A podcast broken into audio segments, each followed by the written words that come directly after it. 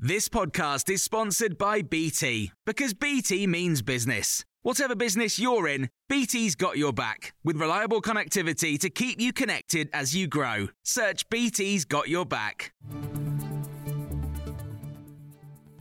This is the Times evening briefing for Monday the twenty-eighth of November.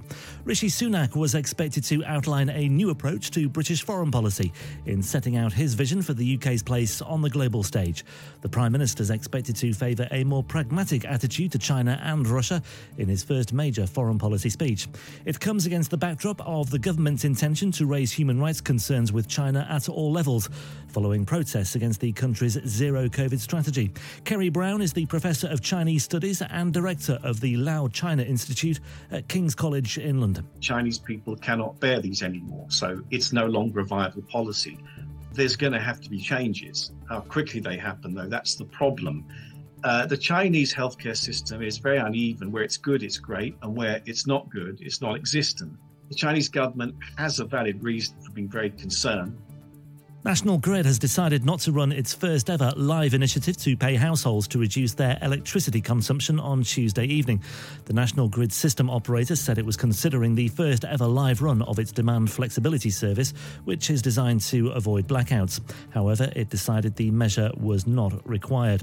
The business secretary, Grant Shapps, has told Times Radio the government does not have any immediate plans for the army to step in to help the N H S during a possible series of winter strikes. The Times has learned that health and defence officials are drawing up a contingency strategy as ambulance drivers and paramedics consider joining nurses on the picket lines in the coming months. The Health Secretary, Steve Barclay, says his priority is to continue negotiations with R C N union members ahead of next month's proposed two days of strikes by nursing staff. Well, no formal request has been made by the Department of Health to uh, the military, but of course we will look as part of our normal contingency plans at a range of options. Uh, the priority for me is to continue the dialogue with the trade unions, with the R C N. I've been extremely clear that my door is open.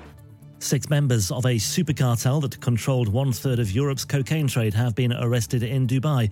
The men are from the U K, the Netherlands, Spain and France. Fifteen people were also arrested in Spain, where investigators seized assets worth twenty-four million euro. And Bob Dylan has apologised for using a machine to duplicate his signature on books and artworks, and said he regretted making what he called an error of judgment in allowing them to be sold as hand-signed. In a rare public statement, he said he had started using an auto pen after developing vertigo in twenty nineteen. There's more on all of these stories throughout the day on Times Radio.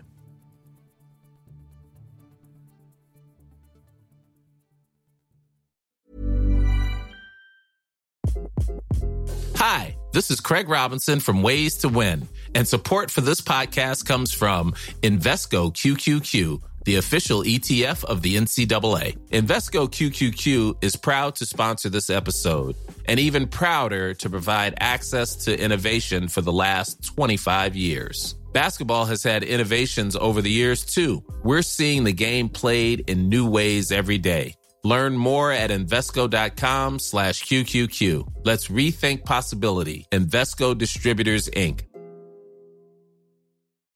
When you make decisions for your company, you look for the no-brainers. If you have a lot of mailing to do, Stamps dot com is the ultimate no-brainer. Use the Stamps dot com mobile app to mail everything you need to keep your business running with up to eighty-nine percent off U S P S and U P S. Make the same no-brainer decision as over one million other businesses with Stamps dot com. Use code PROGRAM for a special offer. That's Stamps dot com, code PROGRAM.